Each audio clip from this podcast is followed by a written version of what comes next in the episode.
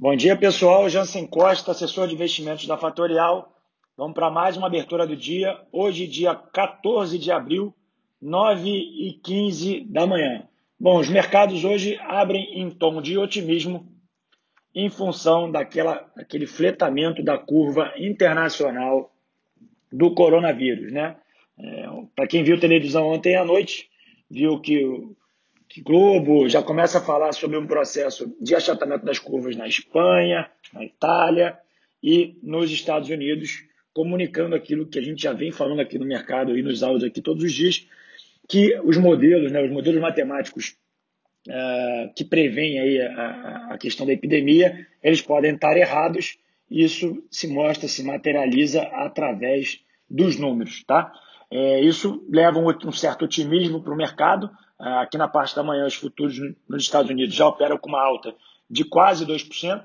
O índice do medo, o índice VIX, opera abaixo de 40 pontos, eu repito, abaixo de 40 pontos, caindo quase 4%. O dólar index, aquele índice que opera a moeda dólar contra moedas internacionais, já rompeu a casa dos 100, já opera próximo dos 99, baixo, então, ou seja, vai perder a casa dos 99, ou seja, mostrando um arrefecimento uh, do dólar frente a outras moedas no curto prazo. Já vou falar de novo sobre o dólar, mas basicamente o índice demonstra isso. No campo do petróleo, ele opera em queda de 3,40 nesse exato momento, operando a 21 dólares e 66. Eu venho comentando aqui sobre a questão do preço, não é pela questão da oferta, e sim por questões da demanda. Quando a demanda voltar, claramente não teremos preços desses níveis.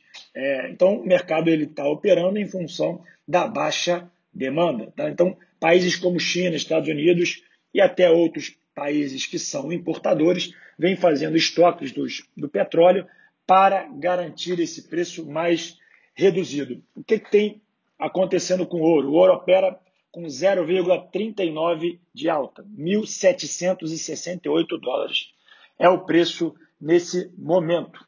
No campo ainda internacional, nosso EWZ, que é o índice que mostra a projeção da bolsa brasileira nos Estados Unidos, opera com 2,59% de alta, mostrando que o pregão aqui no Brasil será animado. Tá? Nesse exato momento, o dólar opera na casa dos 5,16, com 0,76% de queda, a bolsa, os índices futuros operam com 1,43 de alta, rompendo a casa dos 80 mil pontos, e as taxas futuras de DI, ou seja, a projeção da taxa futura Selic, operam em queda em todos os vértices, desde o janeiro 21 até o janeiro 27, mostrando que as oportunidades para quem gosta de renda fixa pré-fixada lá no Tesouro Direto, isso aqui não é uma recomendação de compra, e sim apenas um destaque, as taxas estão caindo e as oportunidades neste mercado estão se reduzindo.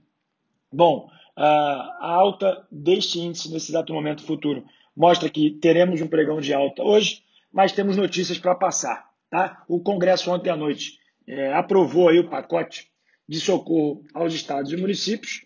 É, isso não teve, é, não é o, o que a gente esperava, mas basicamente passou. É, o mercado acredita que medidas adicionais precisarão ser feitas. O que, que o mercado está lendo aí nesse momento? Que o dinheiro ele está saindo do, banco, do BNDES, está saindo do governo, mas está parando no banco. Então, ou seja, não adianta cortar juros, que o dinheiro está empossado lá no bancos. Então, ou seja, precisa ter algum estímulo para esse dinheiro sair de lá e ir para a economia. Tá? No campo internacional, vale destacar os dados que saíram da China, é, mostrando que a volta da China, as exportações e as importações já tiveram uma boa retomada, porém, com essa parada global, dificilmente os números não devem piorar, pois não tem demanda. Ou seja, se o mundo estiver parado, não teremos demanda. E, para finalizar no campo de notícias, ontem de manhã fizemos um call aqui com a Dália, Dália Capital, que é uma asset que tem quase 3,5 bi de dinheiro investido aqui no Brasil, é um fundo de ações, uh, na verdade é um fundo multimercado que tem um grande time uh, formado na parte de ações. Eles reforçaram o que eles falaram na última carta, vale entrar no site e ler a última carta, mas basicamente eles estão otimistas com o Brasil, otimistas é, com a retomada dos Estados Unidos, eles acreditam que os Estados Unidos vai voltar primeiro que o Brasil, é, isso em função dos dados, e outras coisas que eu achei bem interessante passar para vocês aqui. Bom, eles têm uma posição comprada em dólar, ou seja, eles acreditam que o dólar é uma moeda forte no mundo é, depois de toda essa injeção de liquidez. Dois, eles também têm uma posição comprada em ouro por muito tempo, dado que eles acreditam que uh, se os fundos de pensão americanos e os investidores internacionais buscarem uma reserva de, de valor, buscarão ouro e essa alocação para os fundos de pensões americanos é da ordem de 0,5% do PL, e uma vez que esse número dobre, simplesmente vá para 1%, a demanda já é maior do que o volume de ouro disponível no mercado. Então, o preço poderia subir com esta questão. Tá? Então, vale destacar, vale olhar a casa.